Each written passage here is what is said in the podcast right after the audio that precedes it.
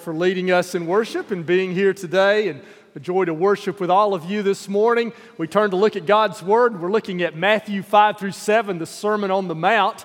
And today we begin the third and final chapter of that, chapter 7. So it's a good time for me just to take a moment and review uh, so that we can remember what we've learned. Or you may be here a guest for the first time, and we're so glad that you're here. And so let me just review. The Sermon on the Mount is about how the followers of Jesus are to live. This is Jesus' instruction to us about how to live if we have become his disciples. So, if you've become a Christian, a disciple of Jesus, this is how we're to live in response to his call upon our lives. And we're learning that. Uh, uh, we're to live differently. In order to be like the Father, we have to live different from the crowd and even different from other religious people. And one of the reasons of going through a passage like this is we can build Bible knowledge. And so I hope that in the future, uh, as uh, you remember this series, maybe you didn't know where to find the Lord's Prayer. Well, you'll know now it's in Matthew chapter 6. Or maybe you deal with worry, or you talk to somebody who deals with worry, and, and you'll know to go to that passage that we looked at last week in Matthew 6 about worry. Or, or you want to know what the, Jesus had to say about marriage and divorce, and we looked at that in, in chapter 5. So, one of the reasons of going through a passage like this and taking some time is that we can build our Bible knowledge and we can use that in the future. So, as we've seen about living differently, Matthew 5 was largely about a different kind of righteousness, a righteousness that goes beyond the outward act to the heart. Jesus said, You've heard, don't murder, but I say to you, don't even commit anger in your heart. And so Jesus is calling us to a level of righteousness that's deeper than the mere outward act. He wants to transform us from the inside out. And then in uh, Matthew 6, last uh, chapter we looked at, at first part was about church life. Jesus really cares about us in a church. He really wants us to have a spiritual life. And so he said this life has to be different. It can't be hypocritical or for show. Again, it has to be from the heart. And then we talked about a different view of money and material things. And we learned that Jesus taught us to not put our priority here, but to lay up treasures in heaven. He taught us not to worry, but to trust God to provide for our basic needs. So we've seen a different righteousness, a different church life, we've seen a different view of material things. And now in chapter 7, it's about different relationships. And so today we're going to talk about four different relationships that we have and how that is to be different if we are followers of Jesus. So let's jump in. And the first one is our relationship to other Christians. And here's what Jesus says about our relationship to other Christians don't be so critical. Jesus is going to call us to love and affirm one another and not to be judgmental or critical of one another. Begin in Matthew chapter 7, verse 1. Do not judge, or you too will be judged. I need to spend a moment here telling you what this doesn't mean before we can talk about what it does mean, because this is probably one of the most misunderstood verses in all the Bible. In fact, one seminary professor wrote a book entitled The 17 Most Misused Verses in the Bible, and this was number one in that list of 17. Some have said that in our culture today, this is the verse of Scripture that non believers know the best. Um, the most memorized or quoted verse by non Christians is Matthew 7 1. If you're a Christian, probably the most memorized verse is John 3 16, right? Sums up the gospel. But for non Christians, this verse is often used to defend uh, lifestyles different from those in the Bible, or to say that Christians have no right to make moral judgments. Um, we'll take a stand on something that the Bible teaches, and this verse will be quoted to say, Well, you, that may be right for you, but it's not right for me. Remember what Jesus said judge not, so that you'll not be judged. So this verse is misused, and that it is taken to mean that we can't make any discernment or any moral judgment or speak anything about what is right or wrong. So that's how it's misused in our culture. If you haven't encountered it in a discussion with an unbeliever, you will at some point probably, uh, because that's a standard argument today. Well, that's not what Jesus means here. We know that Jesus is not saying don't make any moral judgments because this whole sermon has been about what's right and what's wrong, hasn't it? Jesus has been saying all along that, that lust is wrong, that divorce under most cases is wrong. He's been saying that, that anger is wrong. So Jesus is making moral judgments. We're going to see in the very next verses that Jesus tells us to be discerning about people. We're going to see next week that he tells us to watch out for false prophets. So we have to make some discernments there. That's not at all what this verse means. In fact, let me read to you one uh, passage from, the, from 1 Corinthians where Paul tells us, at least in the church, we have a great responsibility to judge um, right and wrong behavior. For, I'm going to read 1 Corinthians chapter 5, verse 1. It's actually reported that there is sexual immorality among you, and of a kind that even pagans do not tolerate. A man is sleeping with his father's wife. So, in the church at Corinth, to whom Paul is writing this letter, there was uh, somebody living probably with his stepmother, uh, his father's wife, it says. And, they, and the next verse says, and, they, and you are proud of it. So let me skip to verse 3 and read what Paul says. He says, uh, For my part, even though I'm not physically present, I'm with you in spirit as one who is present with you in this way. I have already passed judgment in the name of our Lord Jesus Christ on the one who has been doing this.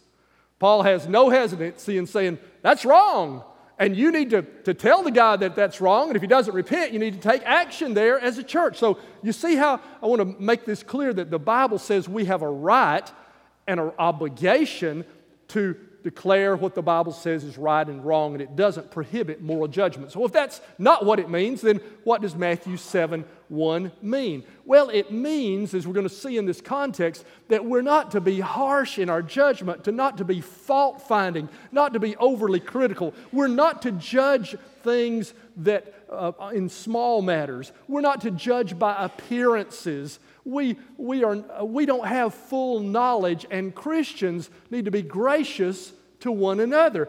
The, the second verse gives us this context. For in the same way you judge others, Matthew 7 2, you will be judged. With the measure you use, it'll be measured to you. So Jesus says, Be careful in making moral judgments because you'll be judged in the same way. Well, how do I want to be judged? I want to be judged fairly, but I want to be judged with some grace and mercy, don't you? I want some grace and mercy when I'm judged, don't you? Then let's be gracious and merciful to others as well, okay? So, in our evaluations and our opinions, let's be gracious and merciful, realizing that we're sinners. There's a Christian lady that I know who's the most affirming and positive, and she's always saying to me something positive and affirming and encouraging about someone else or about something that's going on. I want to be like that when I grow up. And, there, and I know another Christian lady who is always finding fault. And it's always something wrong. And there's always something wrong with somebody. You want me to call names? No, no, I'm not going to do that. But, but you know people like that, right? I don't want to be like that. And Jesus calls us here in our relationship with others not to be like that. And then Jesus, to drive home this point, tells a humorous illustration. He says in verse 3 Why do you look at the speck of sawdust in your brother's eye and pay no attention to the plank in your own eye? You get the, the humorous, exaggerated picture here. Oh, let me help you get that sawdust out of your eye when there's a two before sticking out of my own eye, you know? Uh, and Jesus says, how can you say your brother, verse 4, let me take that speck out of your eye when all the time there's a plank in your own eye?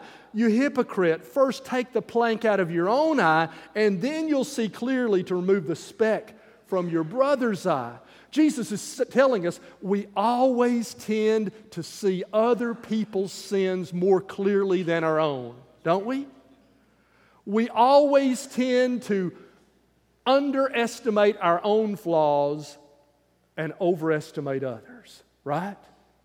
And we need to reverse that and give grace, he's saying. And Jesus says, judge yourself, get the log out of your own eye before you do others. So, in the first relationship that he's talking about here is about our relationship as a church body, as, as fellow Christians. The devil wants to divide us, and what he calls us to do is be gracious and merciful in our judgments. I'll give you an old story that's an illustration. Back uh, over 100 years ago, there was a preacher in England, famous Baptist preacher named Charles Spurgeon. He and his wife had chickens, and they sold eggs. And they always sold the eggs, they never gave anybody any of the eggs, even relatives or close friends. And Spurgeon and his wife got criticism for that. So, well, he's making a, a good salary. Why does he have to charge for those eggs? Why, didn't, why can't he give those eggs away? But what people didn't know until after his death that Charles and Mrs. Spurgeon supported two widows. There were two widows in the community that had no source of income, and that egg money was the, the funding. And nobody, nobody knew that until after they were dead. You see, we weren't a, they weren't in a position to judge, but we often do that, don't we? Let me read to you one more verse before we leave this section. It's 1 Corinthians chapter 4, verse 5. Remember, I read to you in 1 Corinthians 5 that we have a right and an obligation to make moral judgments, right? Well, here's the same writer, Paul, just one chapter earlier. Here's the balance to it 1 Corinthians 4 5. Therefore, judge nothing before the appointed time. Wait until the Lord comes. He'll bring to light what is hidden in the darkness and will expose the motives of the heart. At that time, each will receive their praise from God. God calls us Jesus calls us here to be restrained in our judgments and our criticism of others. Jesus then tell, talks about our relationship to those who oppose our faith. And Jesus says to us, in relation to those outside the faith who are enemies of the faith, who are hardened in their opposition, be careful how you respond to questions. Be careful in how you speak to them. Verse 6. Do not give dogs what is sacred. Do not throw your pearls to pigs. If you do, they may trample them under their feet and turn and tear you to pieces. Well, what in the world does that mean? Uh, well, dogs is different in their culture than in ours. Dogs bring a probably a positive image in your mind. Oh, Fifi, oh, it's so wonderful. You know, you've got a dog that you love. But dogs in this culture were wild animals. They were destructive animals, packs of wild dogs. And in the New Testament, when it uses dogs symbolically like this, it's always negative. I won't take time to show you the passages, but Philippians 3 2, he says, Watch out for dogs, those evildoers. Revelation 22 15 talks about those who will be outside the gates of the New Jerusalem, the dogs, those who practice magic arts and murder and idolaters. So it, it means those symbolically who are hardened against the gospel, enemies of the gospel. Same way with pigs. Dogs and pigs were two unclean animals in the Old Testament. So they represent those who are adamantly and viciously opposed to the gospel. And so he says, don't take what's sacred and give to a dog. A wild dog won't appreciate your fine things. Or don't give pearls to pigs. Oh, let me put this strand of pearls around. They're not going to appreciate that. What do these pearls represent? The pearl is the kingdom of God, it is the gospel, it's the wonderful message to which we've been entrusted. And he's saying, be careful that you don't give these to those who will trample them under feet. That sounds a little strange to us because aren't we supposed to share the good news of Jesus with everybody? Yes, we are. That's our job. We've got this wonderful message, this pearl to share. So we got to share that with other people. And what's he saying here? He's saying, but there are times when there's discretion needs to be given. It balances out. Don't be so critical of, of those in the church but use some discretion outward. I'll give you an example in the life of Jesus. In Matthew chapter 21, verse 23, Jesus entered the temple courts, and while he was teaching, the chief priests and the elders of the people came to him. By what authority are you doing these things, and who gave you this authority? So here they are asking Jesus a question. Well, why didn't Jesus say, Let me tell you whose authority I am? I came from heaven, the eternal Son of God. I've come to earth to share you the good news of Jesus, and I am speak with the authority of the Father. But he didn't do that. He didn't directly answer the question. He didn't cast his pearls before swine. He instead said, Let me ask you a question. John the Baptist, did he ha- who, where did his authority come from? And they knew, well, we don't know how to answer that. If we say it came from God, he said, well, why didn't you listen to him if it says we came? It didn't come from God. All the people believed in John the Baptist. And so, verse 27 so they answered Jesus, We don't know. And he said, Neither will I tell you by what authority I'm doing these things. You, you hear there? Jesus knew they didn't want to know where his authority came from. They were trying to trap him, trying to accuse him, trying to kill him, and he wasn't ready to die. Now, how does this apply then to us? Well, you say, well, how does that apply to us? Increasingly in our culture, there is there's an agenda in, of some against the gospel, and we need to be careful how we respond. I think uh, increasingly Christians in the media in a hostile media need to be careful how we respond. I think on the internet, some of us are drawn into battles from people who are not wanting to know the truth, but just want to fight. And we need to be careful how we respond. We want to answer questions where people really want to know the truth. We certainly want to help, but we need to be guarded in those who want to mock the faith or abuse the faith or twist it. Jesus said, Be careful in those kind of relationships. Jesus talks about a third relationship in, in verse 7 and following, our relationship to our Father. And here he says, Ask him for his good gifts. You remember that the word Father is, is found uh, 12 times in this sermon. It's a key theme. And it says in uh, verse 7 Ask and it'll be given you, seek and you'll find, knock and the door will be open to you. Jesus is talking about prayer to God, and he's encouraging us to pray. Earlier in the sermon, he taught us how to pray. Now he's just encouraging us to pray. Ask, seek. Remember, he said, Seek first the kingdom. And now he's saying, Would you seek that kingdom? You see, our human nature and the devil work against prayer.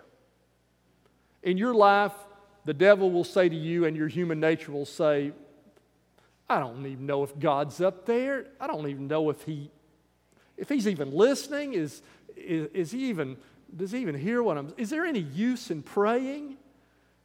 And your human nature and the devil will say, He already knows everything. What in the world? Do I need to tell him what I need for. But Jesus is saying to counteract that, ask, seek, Knock, he's encouraging us to pray. And the tenses of these verbs are in a, a, Greek tense that means continuous action. And so one translation translates it keep on asking, keep on seeking, keep on knocking, perseverance. Don't give up in your praying. When you don't get answers, Jesus is saying there'll be times you pray and you do not get answers. Don't quit praying.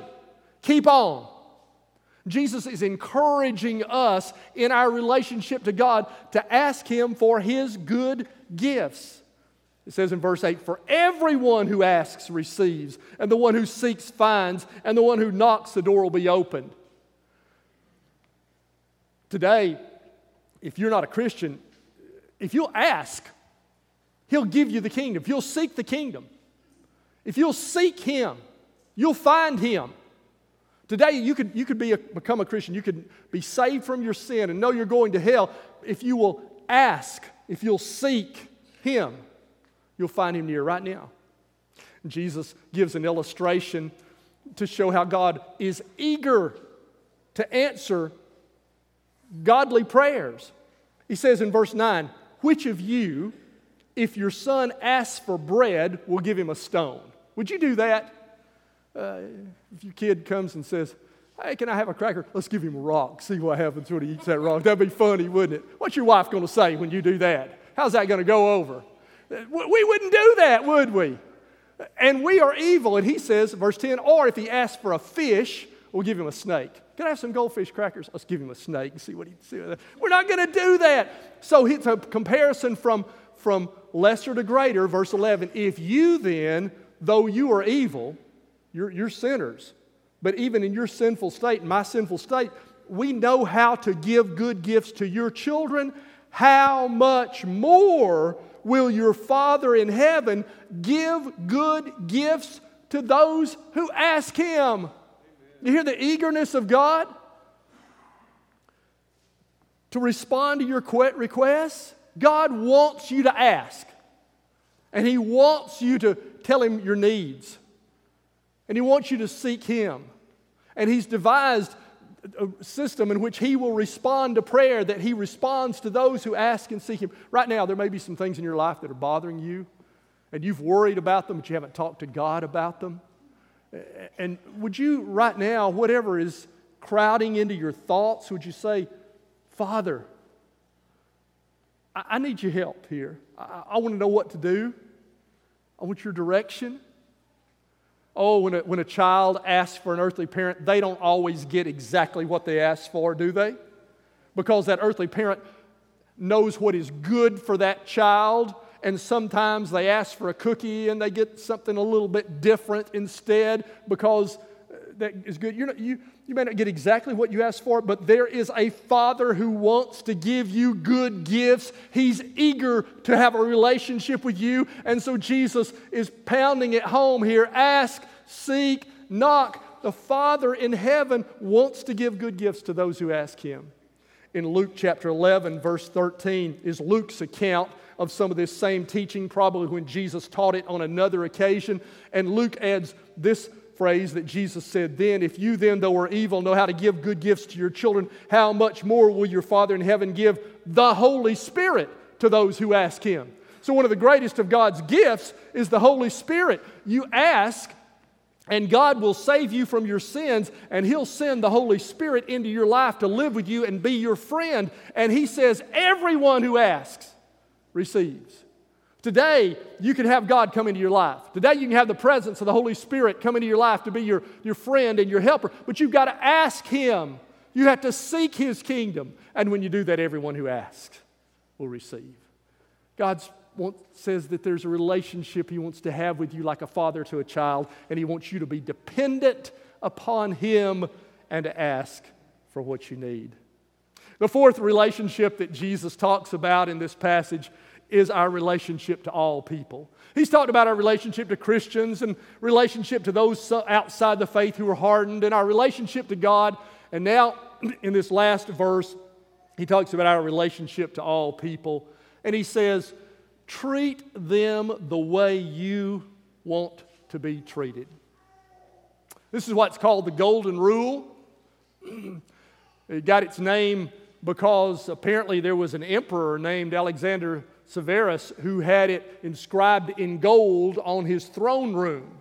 And so it's at least since the time of the Middle Ages, it's been called the Golden Rule. Matthew chapter 7, verse 12. So, in everything, do to others what you would have them do to you, for this sums up the law and the prophets. So, Jesus says, in your relationship with everyone, treat them the way that you want to be treated. You've heard the question probably that was popular a few years ago WWJD, what would Jesus do? Uh, asking uh, when you were, had a decision to make, well, what would Jesus do? Well, here Jesus teaches a little bit different. He teaches WWIW. What would I want? And he says, when you, in your relationship with other people, you ask, how would I want to be treated? What would I want? Would you ask that in your relationship with your employees, your boss, the students at your school, your teacher? How would I want to be treated in this relationship?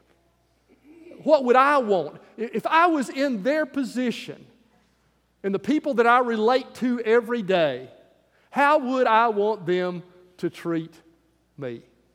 Jesus says, This sums up the law and the prophets. You see, Jesus one time was asked about the commandments that sum up the law and the prophets. He said there's two commandments. You love God with all your heart and you love your neighbor as yourself. This sums up the law and the prophets. Well, this is another way of stating that commandment about our relationship to, to one another. Love your neighbor as yourself. Or treat them the way that you would want to be treated. And Jesus, in this Sermon on the Mount, began the first part of this body of the sermon in Matthew 5 17. First 16 verses of the sermon is sort of the introduction, the Beatitudes. And then when he got to this real righteousness, he said, I've not come to destroy the law or the prophets, but to fulfill them. Now, here's the last verse in the body of the sermon, and he comes back around to the fulfillment of the law and the prophets. The rest of this we're going to look at next week is the invitation, the conclusion. Jesus says this sums up the law and the prophets. You love God with all your heart, and you love your neighbors yourself, or do to your neighbor what you would have them to do to you. If we're followers of Jesus, it's going to affect our relationships. It's going to affect everything, isn't it? And it's going to affect our relationships. What's God saying to you today about your relationships? What's He saying to you about your relationship with the church? Have you been that affirming person? Have you been that encourager? Have you been too critical, too judgmental? What's He saying in your relationship to those outside the faith? Have you been lacking in discernment? What's he saying to you about your relationship to the Father? Are you living in a dependence upon Him that's characterized by asking Him? And are you treating everyone as you would want to be treated? Would you bow with me in prayer? Oh Lord, we are sort of looking at our relationship